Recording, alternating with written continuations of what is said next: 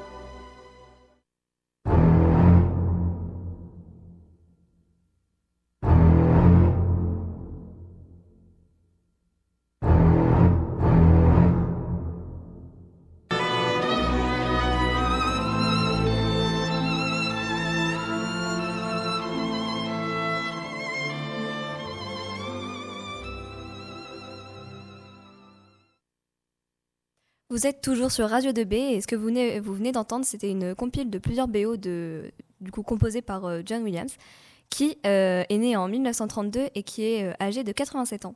Dans sa carrière, il a obtenu 5 fois l'Oscar de la meilleure musique. Il a aussi obtenu 4 Golden Globes et euh, 51 nominations. Et c'est la deuxième personne la plus nommée après Walt Disney.